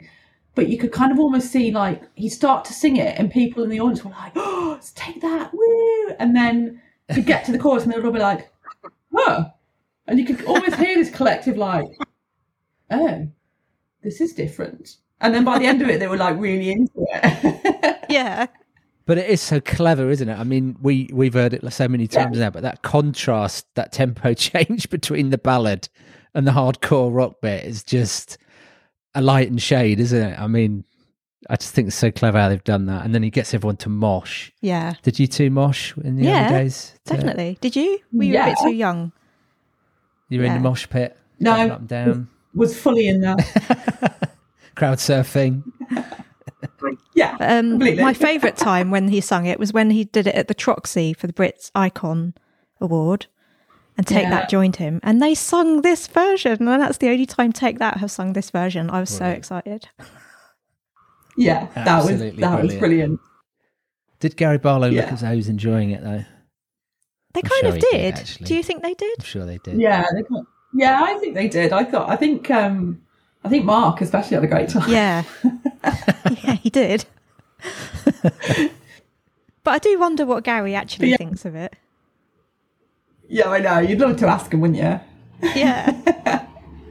I think I have tried to ask him before on like Insta Live or something, but he never answers anyone's questions, does he, on there? So Come on, Gary.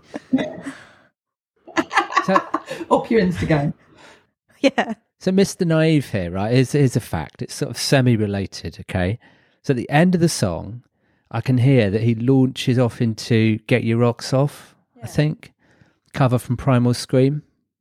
You know that one, Katie? Yeah. I really like that song, is why I'm asking, because I looked it up to hear the original for like, and, and for the first time in 27 years, I actually learned the definition of get your rocks off. So here's Mr. Naive's comment. Do you know what it means? Yeah. I didn't know that. I didn't, uh, it means to orgasm or to get extreme pleasure or satisfaction. It's funny how you sing along with songs for like 20 years or more, not knowing that you're singing about Oh, right. orgasms. I didn't know that. I think I did know that. Why didn't you tell me? I just didn't. didn't. She wanted to hear you explain it on a podcast. I, yes. I may have known, but I may have forgotten it's possible. But I'm sure Lucy's about to give us another interesting fact as well. No, I just remembered when he um, says about, I guess now it's time for me to throw up. I like that. it's almost a dig. it's almost like yeah, ex- yeah, exactly. I was literally about to say it's like here's Yeah. me, you know, the first kind of co- uh, verse is all like, yeah, here's me take that, being all good in a boy band, and Yeah. nah, I'm going to rebel, Yeah. And it's almost Yeah. kind of reflects that him leaving, doesn't it? Almost, and it's like, yeah, Yeah. Yeah. And then lipstick mark on your coffee coffee cup. Wash, Wash it it up. up. wash it. up. Surely wasn't in the original. The trouble No, it is, wasn't in the original, but I always I've sing seen that now. That- yeah, exactly. When I've seen Take That Live, if they're doing it, I'll sing Rob's lyrics now to it and not Yeah. to Take That one. yeah, so do I. Brilliant. I always sing Wash It Up, but no one else ever joins in around me. Obviously You know what? Next time we're fans. stood at a gig together, Lucy, we'll sing it loud together. Yes, yeah, definitely. So let's move on and talk about the Brits Full Monty medley with Tom Jones at the Brits. And this was the B side to Let Me Entertain You. And the recording of this performance was with Tom at the Brits on the 19th of February 1998.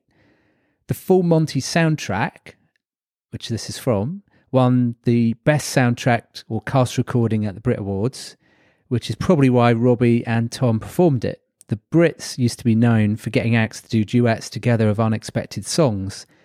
Tom Jones said, He reminds me of myself. He's got that confidence. So Lucy and I were watching a 1997 TV interview Yeah, a little while Robbie, ago, yeah. and he said, If there's anyone I'd like to do a duet with, it's Tom Jones. Did I say Tom Cruise before or Nicole Kidman, laughing at his own joke? Little did he know that it would only be a few months before he would duet with Tom and a few years before he would be duetting with Nicole. Isn't that weird? So, Great know, fact. It's amazing. What you put your mind to can actually happen. But I how know. random Yeah. as well. Nicole Kidman. I mean, I know. she wasn't even Yeah, known really as a random. singer. Yeah. Well, No. There you go. Yeah, so I think that this um, performance at the Brits actually helped Robbie's album Life Thru a Lens reach number one after this performance. Right. And also, he was on um, Parky the same week as the Brits, where he performed Angels. And those two performances helped Life Thru a Lens finally reach number one after, what, six, four, five months after release? Yeah. Because the Brits back in those days, I mean, it still is massive, but it was like really massive. Everybody watched the Brits, basically to see whether the celebrities would behave themselves or not, and who would jump on stage, or, you know. and the music, of course. We we need to. We can't not talk about that Brits performance and not talk about the outfit. I know. Go on then, tell us about it, Katie. So as I remember, it was like a uh, like black leather trousers, wasn't it? And a, almost Yeah. like a black leather jacket that was done all the way up, wasn't it? It was at the beginning, at least, anyway. I think Tom had a suit on, didn't he? He looked quite well dressed. I Robbie know. just looked like old style Tom Jones Robbie. from the sixties I something. think that's what they were trying. I think you're right. I think they were trying to purposely contrast it. yeah, Yeah, I just love his um, crazy dancing in that performance when he was trying to dance like Tom Jones he used to. It was kind of like go big or go home, wasn't it? I think he was kind of the only way I know how to do this is just to go yeah. crazy with it. especially when you're on stage with a legend. I mean, I'd imagine he must have been quite, although he was probably excited about the performance, I'd imagine he must have been quite nervous about being on stage with Tom as well. I mean, Was it live as well, the Brits? Yeah, it would have been, but they probably would have had a small delay in case of any. Yeah. but yeah, I think it was filmed filmed as live with a slight delay. Yeah, Yeah, I just wondered if that's why another reason why he went uh, kind of so big with the dancing and that sort of thing. You know, because he was Yeah. he's always been quite nervous, hasn't he? So stuff like that. And if he hasn't done anything for a while, and obviously being on stage with a legend that is Sir Tom, um, Yeah, yeah, I, yeah, I big moment. remember all the papers reporting on it the next day as well. yeah, And he still sings "Land of a Thousand Dances" now, which is quite nice because obviously that was in that medley. by I Percy liked it. Faith, Your aunt, Pony, Moni, Ferroni, Auntie mashed Lucy. potato, Auntie Lucy. Yeah, Auntie Lucy. Yeah, You like that bit? I like the Auntie Lucy bit. is that because it said your name, Lucy? yeah, um, one of my old colleagues, um, who's retired now, she's a bit older than my mum. She was so excited to get a smart TV purely so that she could have YouTube on it and watch that performance over and over again on YouTube because she absolutely loves that performance of Robbie and loves Tom Jones. And she was obsessed with it. And she was so excited, she told me that she could save that and watch it on her smart TV. She's in her 70s. oh, that's so sweet. So if we move on to, I wouldn't normally do this kind of thing. A B side to Let Me Entertain You, but it was also on the Japanese version of Angels. A cover of the Pet Shop Boys song, which was written by Neil Tennant and Chris Lowe. And it was the first of many crossovers with the Pet Shop Boys. Um, from the Pet Shop Boys 1993 album Very, it describes a person normally normally hesitant to unwind and show their feelings, who, because of some event in their life, suddenly becomes willing to loosen up. Apparently, that's what I read it was about. And the Pet Shop Boys version reached number 13 in the UK. Robbie's version can be heard in Friends in the episode entitled The One with the Routine, Mm. and it was used on the Friends soundtrack released on the 23rd of November 99, along with other artists, which I didn't know until recently. It was I was what I was watching it the other day and it came on and I was like, oh yeah, I forgot that they played it in there. Can you Um, actually hear I think it? it's the one where. They- Yeah, I think it's the one where it's the. I'm sure it's when they're filming the New Year's special. If you've ever watched Yeah. Friends and Monica and Ross. Oh, yeah, I've watched them doing all, their yeah. dance routine. Yeah, I can remember Rachel one. and Ross doing their dance routine, but I don't remember Robbie singing. Yeah. Oh, the in it. dance routines. Yes. Yeah. Yeah, it's, it's only it's a very short clip um, within Right. the program, um, but I, yeah, I remember kind of being like, yeah, this is the, they used the Robbie version for some reason. It's weird, But isn't it's it? yeah, you can you can you can hear- you can hear it in there if you watch the episode. Um, you can hear it. We will definitely be watching it at some point soon. We're going to make our kids watch all of Friends. All of them. Oh, Once we've finished Only Fools and Horses. continuing their television education. That's Yeah. fabulous choices. Yeah. Yeah. I'm guessing that Robbie covered this just because he loves the Pet Shop Boys. Uh, and I wondered whether it came about as a result of him speaking to Neil and doing the Noel Coward tribute and album, or whether he did this and then maybe Neil thought, oh, you know, Robbie's interested in Pet Shop Boys. I'll speak to him about doing the Noel Coward thing. And I don't know. Wonder what came first. Hmm. I don't know. All I do know is that it really works for Rob, this song. Yeah. It just absolutely works for his voice, his style, the sound. It just, it's a brilliant song. I mean, maybe I'm a bit like, yeah, I'm a bit biased because it's Pet Shop Boys, possibly because, but it just, yeah, it's just a really incredible song. I'm surprised that any, oh no, their their version, their, their version got to 13. Yeah. it? Yeah. Yeah. Surprised that only got to 13. It's a great song, I think, but I love the Pet Shop Boys. Yeah. Katie, what do you think? You like the song? Yeah, just second what Matt said. I think it really suits him. I think it's a great song. It's one you could just listen to and you'd be. It's just so upbeat, isn't it? And I think you could Yeah. listen to it in a bad mood and you'd be like, "Yeah, cool, good to go again." Yeah. um, yeah, complete, completely suits him um, for sure. He's sung quite a few Pet Shop Boys songs over the years, and they do always seem to suit him. Yeah. They must sing in the same key as Robbie. Do you want to move on to the next one? I am the resurrection. Or erection. Sometimes it's written res erection, isn't it? Yeah. Yes. Yeah. I was waiting for how Matt was going to pronounce it. Yeah, I didn't want to draw attention to it. Um, it- so this was written by Robbie and Guy, and it was the B side to "Let Me Entertain You." As Lucy said, sometimes listed as "I am the res" in brackets erection. Yeah. Um, yeah, in the song it mentions Mia Farrow, and I had to look her up. But she was an actress stroke activist who was married to Sinatra for 20, at tw- age 21 for two years, Mm. and then to Woody Allen for 10 years. I don't think they were married, but they were together. And I didn't actually know that. I'd heard the name, but I wouldn't have been able to say who she was. Mm. And randomly mentions Robin Cousins, figure Yeah. skater, There's a lot of famous people in this song. A few. Norris McWhirter. Yeah. I mean, where does that come from? Well, I can tell you where that comes from, Lucy. Do you want to know? Okay. Katie, do you remember Norris McWhirter? I'd like I'd like to know your fact, please, Matt. okay. Well, I love the fact that he's in it because Norris um, Dewar McWhirter, CBE, was a British writer, political activist, and co founder of the Freedom Association and a television presenter. So he and his twin brother Ross were known internationally for the founding of the Guinness Book of Records. There you go. So that's, that's Norris McWhirter. Maybe there was something profound in it, or maybe it just rhymed and, you know. It probably just rhymed. I can't remember what it rhymed with now. And what do you think about Shirley Bassey being in it, Lucy? Ugh. I hate Shirley Bassey. it's that Tell it like it is, Luce. Come on.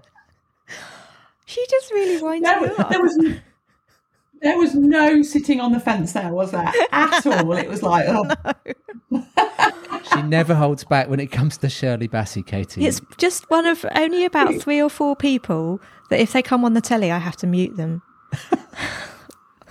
Right. See, I'm a bit like that with Mick Hucknall. Sorry. Oh Super no, fan. that's another one for me. That's another one. yes. I don't know I what can't it stand is. him. Yes, No, I just have to mute. yes, same. Like I, I can't listen to his music. I have to turn it over. But the worst thing is that Matt's mum loves him. Oh, yeah. She's going to see his concert soon. You have to be careful what you say. Yeah, I do. House. I know. Sorry, Mick. Yeah. Anyway, back to Robbie. Can I also? Yeah, can I also Yeah. say this is the second of Robbie's songs we've talked about today that mentions Lassie. Oh, is it? I didn't notice that. Ah. Yeah. Shirley Bassey's playing Lassie up a pole Oh yeah. in Tallahassee. Do you, reckon, do you reckon they were playing reruns of Lassie when he was doing a lot of this writing? And he thought, Lassie, he that must have rhymes been. with Shirley Bassey, lots of things.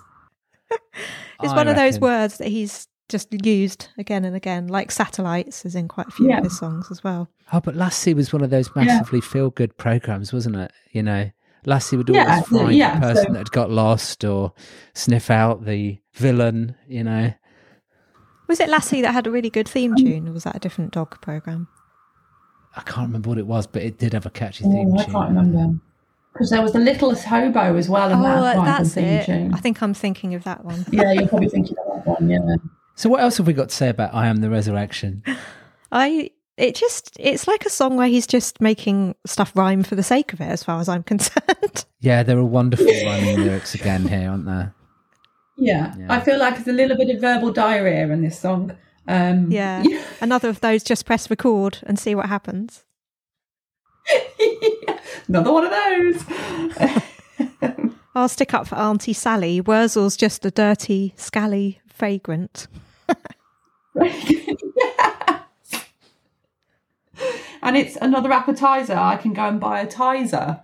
I mean, that's so close in terms of rhyming, isn't it? Appet- appetizer. Uh, appetizer. It's another one of those songs where it gets really heavy.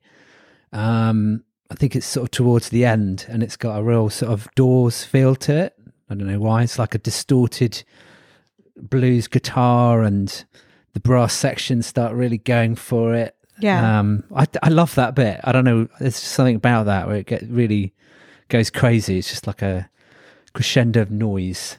It's a bit too heavy for me. Love that sort of thing.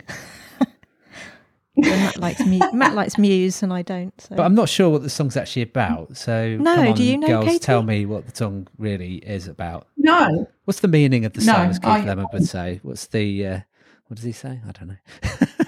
you don't know either. No. It's. I think it's one of those that's got a little bit lost when yeah. you're trying to. Again, one that's not on iTunes.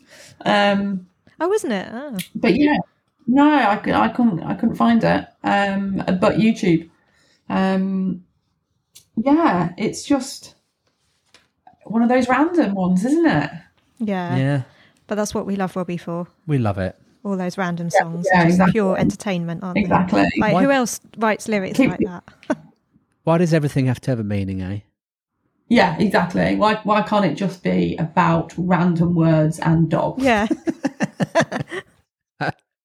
so the last song that we could talk about um, didn't appear on any of his B sides. It was on the Noel Coward tribute album called 20th Century Blues. Mm.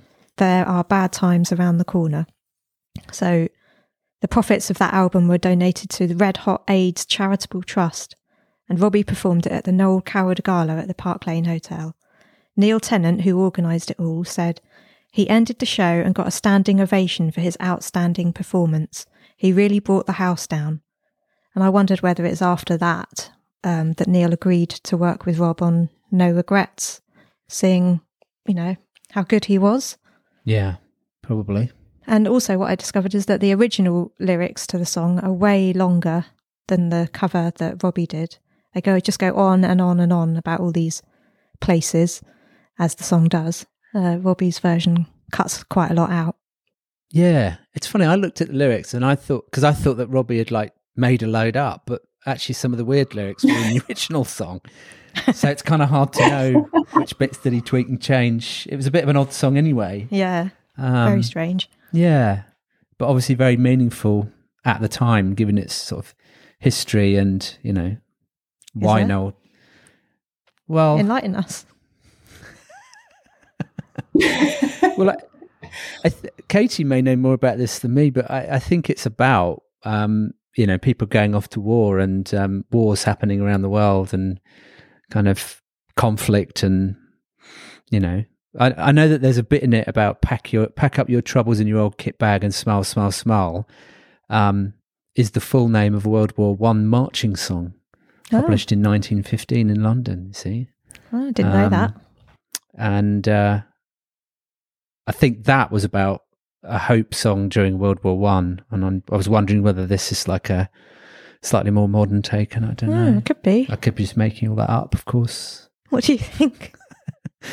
Unpack your troubles from your old kit bag, you know. Yeah, it mentions um I don't know which version Salisbury Plain, and Salisbury Plain is a oh yeah, military course. training Mm. area. Uh, still to this day, it's a very big military training area, and a lot of the World War II guys went and trained there before they went over to France. Um, So Ah. yeah, Matt, your theory is pretty right, I should imagine. Yeah, and there's there's there's something about it that sounds similar to "It's a Long Way to Tipperary." You know, it sort of reminds me of that sort of song as well. Yeah, because uh, some of the lyrics, isn't it? It's suffering and dismay. There are bad times just around the corner, which kind of, I guess, would have been the, the feeling, you know, when the soldiers were all off to war. So Yeah, Yeah, I hadn't thought of it like that at all. It's interesting, but I think he's done a good job of the cover.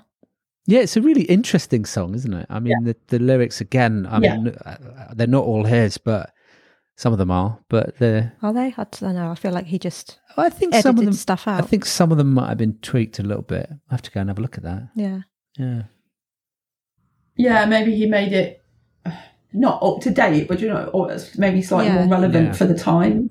just fun listening to all the different places listed, just random yeah. names of places. And wait until we drop down dead. Yeah, yeah. Mm. I think that's the last lyric. It's not very nice now. I think it's yeah. It's, uh, Doesn't feel quite as Lucy's jolly. whole outlook on the song has changed. well, it is sort of a jolly song. It's about people facing reality and the fact that wars are happening and people are, you know, going off and defending people and yeah. See, you've even learned something I from have. the Robbie Williams Rewind podcast. it's not often that my research actually is very interesting, but you know. Uh, yeah, just to say that other awards that Robbie won during this era that we haven't mentioned yet include Solo Artist of the Year at the GQ Awards and Best Newcomer at the Nordoff Robbins Silver Clef Awards. Mm, I didn't mention them in episode one. cool.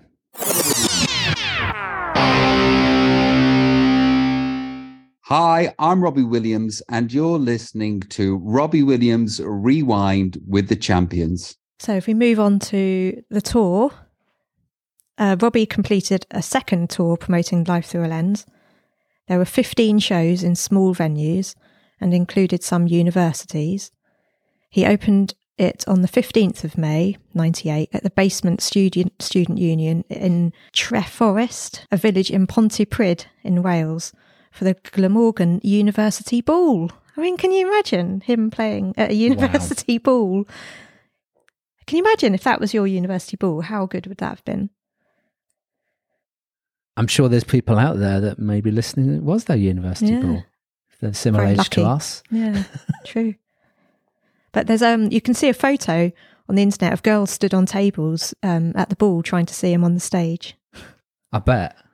So it's probably pretty raucous university. Well, Yeah. university balls are normally pretty raucous, but people aren't always on the tables. Um, and also, interestingly, that was the town where Tom Jones was born, which I didn't know. Where he Ah. did that ball. Another linkage to Tom Jones.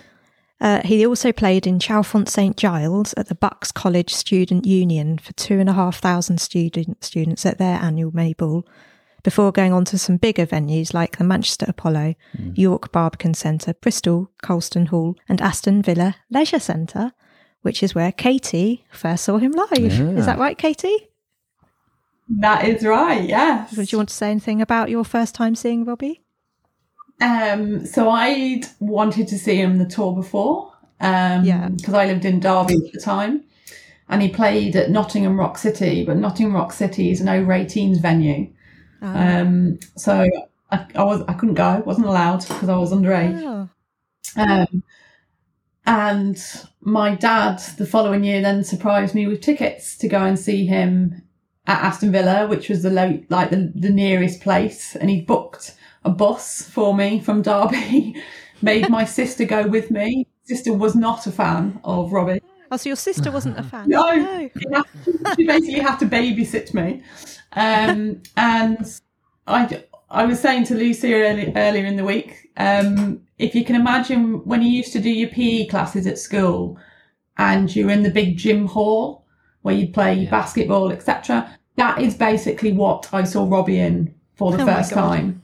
Um, and I kind of wish now, having seen him in all sorts of venues, that I'd appreciated how small the venue was at the time. Wow. Yeah. Um, So it was just typical sort of sports hall size. Yeah, it was a it was like a leisure centre. Oh, it was it was crazy. crazy.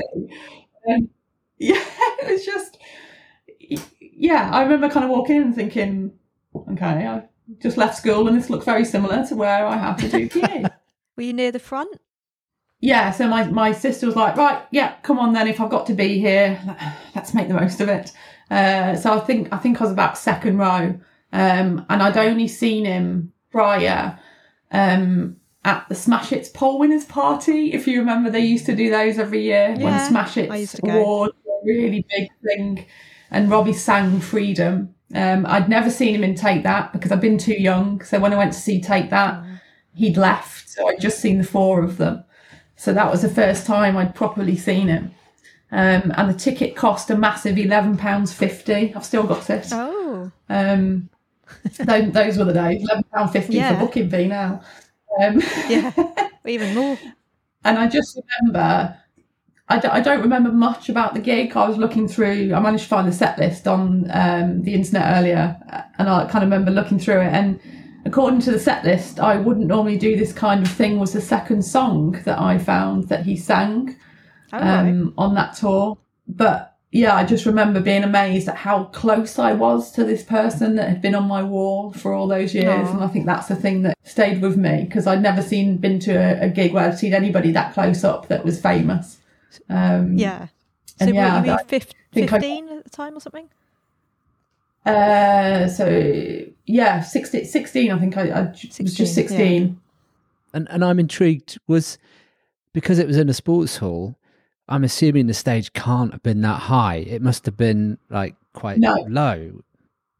Yeah, well, yeah, quite low. And I remember uh, it, it wasn't massive from what I from my like my memory, which might be slightly wrong, uh, given the years that have gone by. Um, but, yeah, I remember it was quite small. It wasn't very high. You know, it's a stage that they just put up for that gig. Uh, all the all the old bands were on it. Um, and it was pretty. I remember. I remember it being pretty full, the venue. Um, and I'd taken my camera. My battery ran out, and my sister was Oh. asked if she could go over to the garage and get a little wind on camera. Do you remember those disposables? so they they wouldn't have to go. Um, so I don't actually have any photos of the first gig.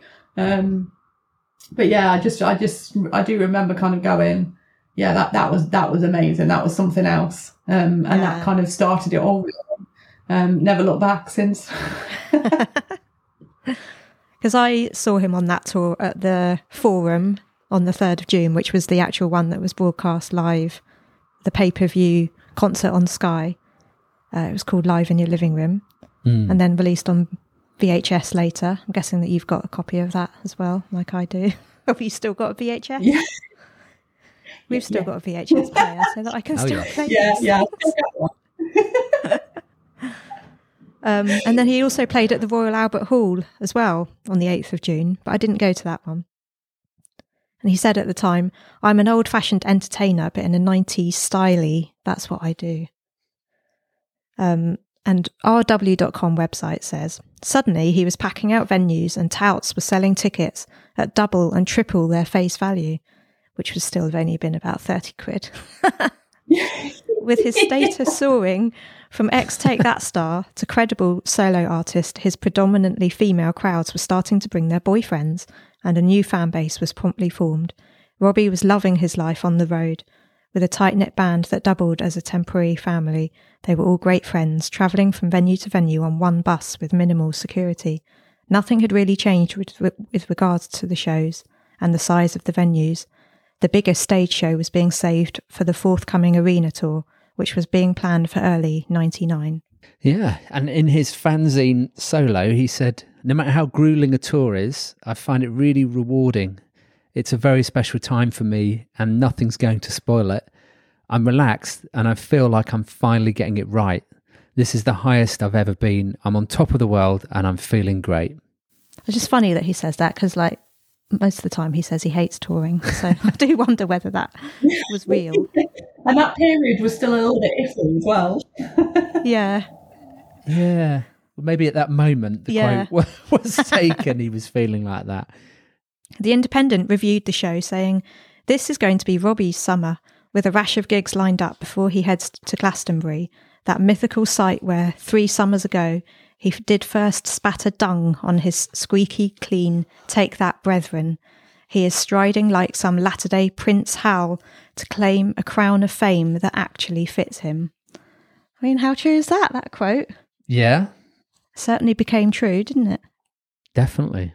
And the Times said in May 1998, this was a show which marked the blossoming of a major star. So, yeah, I went to the um, Live at the Forum concert and I was about third row and we actually turned up quite late. But in those days, you used to be able to. Um, people didn't queue at all. I think we even went to the pub before. We met about six. We went to the pub, probably turned up to the gig about eight, and then we were still about third row. I know how things have changed. but that was the vibe Yeah. then. It was like a real indie vibe. It wasn't a teeny bopper crowd. It was more of an indie crowd, I felt. And um, I can remember I was wearing my combat jeans because that was the fashion of the time, a la All Saints. Because I can remember put, fitting everything in all the, the pockets of my combat jeans. Suddenly had pockets. We should bring those back for gigs. They are Yeah. ideal. Yeah. and Matt and I recently wa- rewatched the interview that Robbie did with Chris Evans before that concert, like literally the in the dressing room before he went on stage. Well, It seemed a little bit wired. yeah, Let's let's say let's say that. he was uh, yes, it was a very interesting interview. he was a little bit um, strange, uh, than normal, and a bit manic, and a bit kind of eyes wide open. so it's a good job it was Chris Evans interviewing him because Chris has got a way of uh, working with that style, I think, and so they actually they yeah, they clicked quite well considering that Robbie was uh, high. Let's let's say. um, but basically, I think that the tour that me and you um, went to, Katie, on that when you went to Aston Villa and I went to the Forum, I think basically it was just all leading up to the summer festival concerts that he did. Yeah. Just a rehearsal for those, really. Right. So smaller, purposely smaller venues Just to get him used to performing on his own. rather than big, scary, like you know, arenas and yeah. Hmm. Um, Yeah. yeah, so he took to the Glastonbury stage on the 27th of June, and apparently in front of approximately 100,000 people. And I was there, and I remember some of it. Not necessarily all of it, but I do remember some of that Glastonbury weekend. But he Um, doesn't. He knows he saw Robbie, but he's not sure he can really remember anything about him. well, about you it. know, this was a long time ago. I was 23, now 45. And uh, what I do know is that that was known, and I think still is known, as one of Glastonbury's wettest and muddiest ever. And it was the year when some people's tents were even flooded by sewage. And there's all these horrible pictures of tents with this sort of much water around them. And oh, yeah, it was it was a pretty difficult place to walk around. But um, yeah, I mean, I've I've been to Glastonbury quite a few times, and uh, particularly in the in the late nineties and early noughties, and um, even my dad tells me stories of when he went in the seventies, where it was just a bunch of people and a band on the back of a trailer. Um, but interestingly, yeah, coming to Robbie, I think Glastonbury back in the day, not so long ago, used to get a bit tetchy about um, so-called mainstream pop stars taking the main stage. You know, you used to have to be sort of cool and in a particular set. And so, um, but the good thing is that Glastonbury's continued to be quite progressive and reinvent itself. And I think Robbie was definitely one of those early trailblazers, you know, on on the main stage, and he gave an incredible performance. I mean, he must have been shitting himself. That's clear. I mean, the the the Glastonbury audience can be quite a scary bunch, especially on the main stage. You know, there's a proper mosh pit at the front. It was pretty crazy back in those days.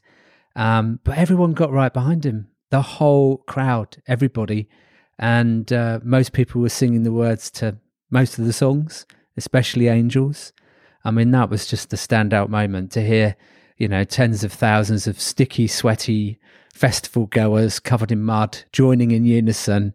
It was like a really, yeah, special moment, actually. So, yeah, it was good. And I made a note of a few of the songs that we think he sang because it's pretty hard to find the set list. And obviously, in those days, there were no phones, didn't really have a camera on me. So, but we know that he sang Let Me Entertain You, Life Thru a Lens, South of the Border, Back for Good, Old Before I Die.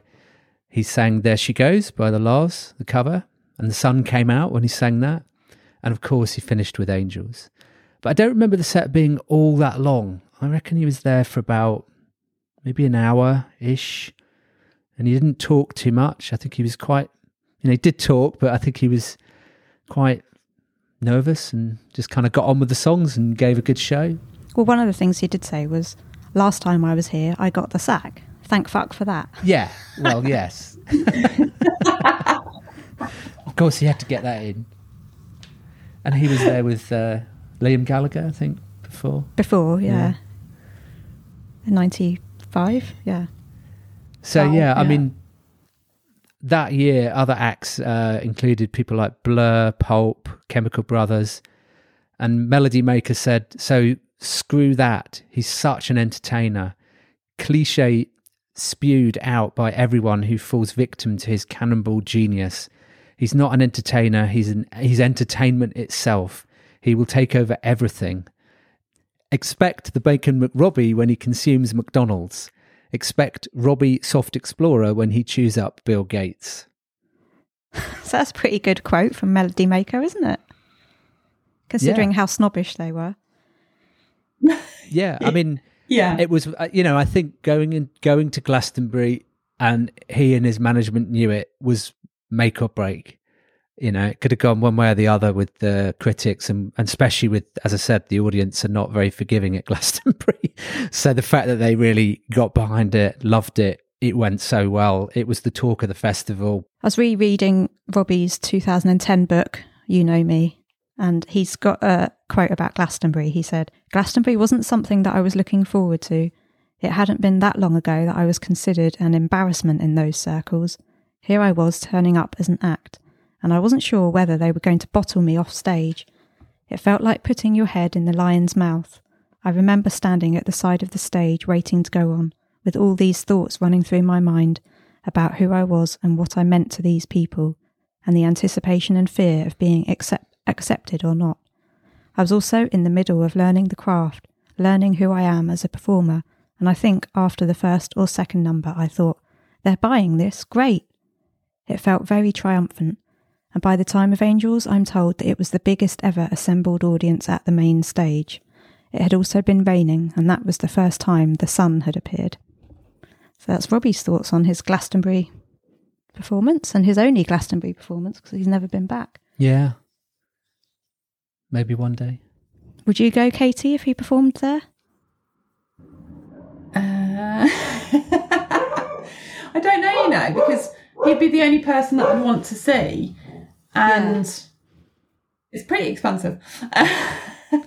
As I, I've always Um, said to Matt, that I would only go to see Robbie and then I'd leave. yeah, yeah. It's just 'Cause I something I've, do I know a lot of people. A lot of people go. A lot of people love it. It's just never been a sort of thing that I've been like.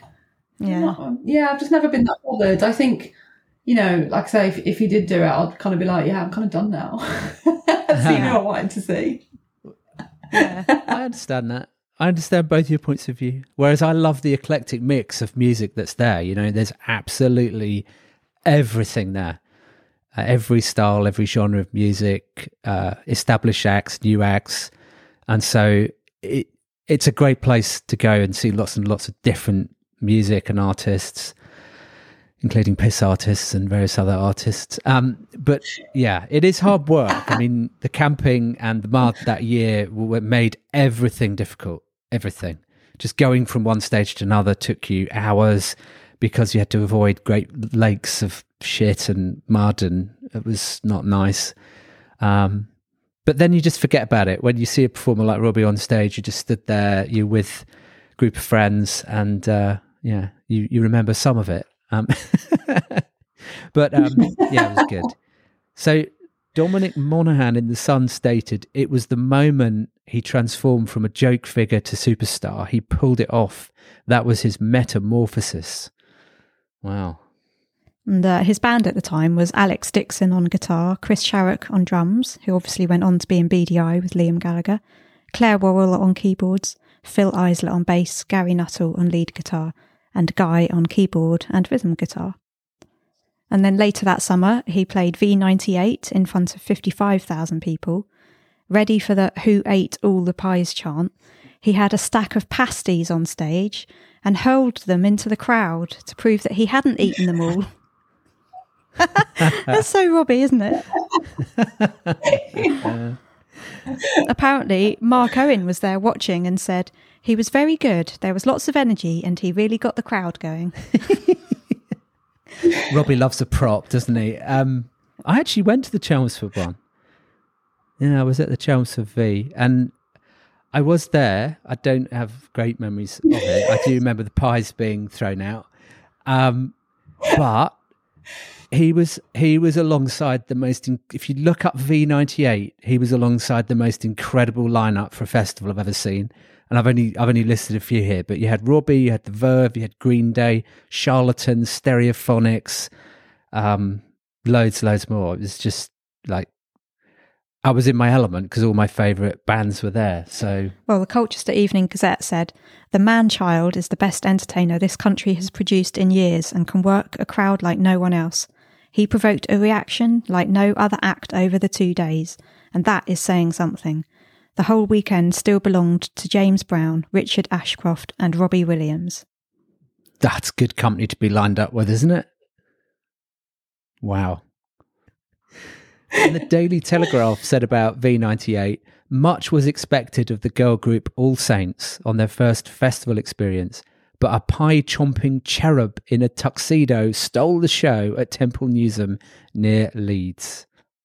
So yeah, and then one other little fact I found out um, last week: my cousin was working at Liverpool Royal Court um, during this era, and he says that when Robbie came to Liverpool Royal Court the second time, so in August '98, that was the only small date he did just before T in the Park or something, I think.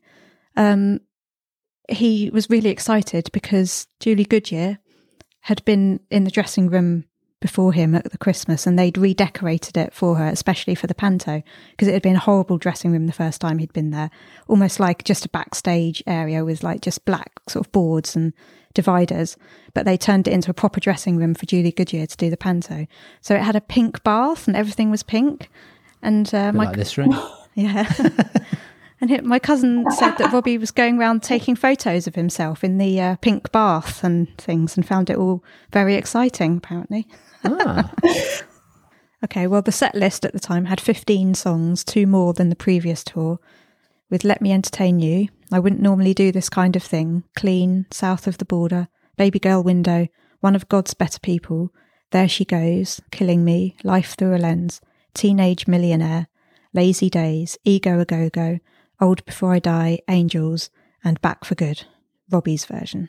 So he ended with that killer Back for Good. so yeah, I think that's it. You'll be pleased Any- to know, Katie, any- and all any- the listeners. anything you wanted to cover, Katie, that we haven't covered that you wanted to say? I mean, I'd quite like to talk about the forgotten festivals of Matt Champion, but I think that's for another podcast. Well, just remembering that I went was a challenge, let alone what happened. He only worked it out this week that he actually went to V98. It was a hazy period, Katie, you know. It's- uh, I think it was a hazy period for Robbie as well, so you know you've got that in common. Yeah.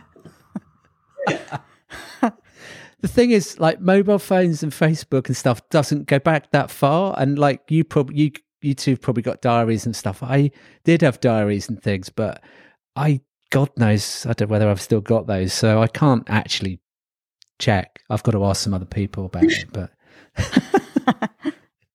Is it, is it probably a good thing there is no photo or video evidence of it? yes, Yeah, probably. yes. Let's just say that. Yes. Just draw a line right there.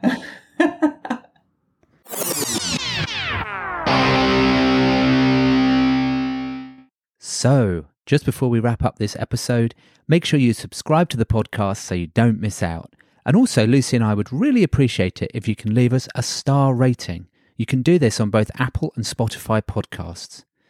We would also love it if you could write us a short review, and you can do this on Apple. Don't forget, you can check out our episode notes for each episode and links to all tracks and videos at robbiewilliamsrewind.com. You can also email us at email at robbiewilliamsrewind.com. Please also follow and chat on our social channels. It's at Rewind Robbie on Twitter, Instagram, and TikTok. And you can also like and follow our Facebook page, Robbie Williams Rewind. And before we return to this episode, you might also consider sending us one of your own Robbie stories for the show. Just record a short audio clip on your phone and email it to us. Please check the website for more details. Thank you.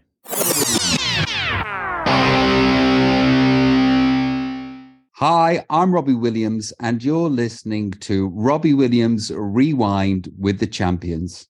So before we say goodbye to Katie, we're each going to pick a favourite song from the album, which we'll put on a Spotify playlist. Uh, my pick is going to be Teenage Millionaire. I thought so. Katie, what would you like to choose? Um, it's going to have to be Get the Joke. Ah, Ah, good choice. good choice. And I'm going to go average B side. Very good song. That was my other option. Yeah. Good. Okay, so we'll put those on a playlist. Um, not sure what it's going to be called yet, that playlist, but we will. We'll put it on the website, we'll put it on the socials. Yeah. It'll be out there. So thank you very much, Katie, for joining us. Yeah, thank you, Katie.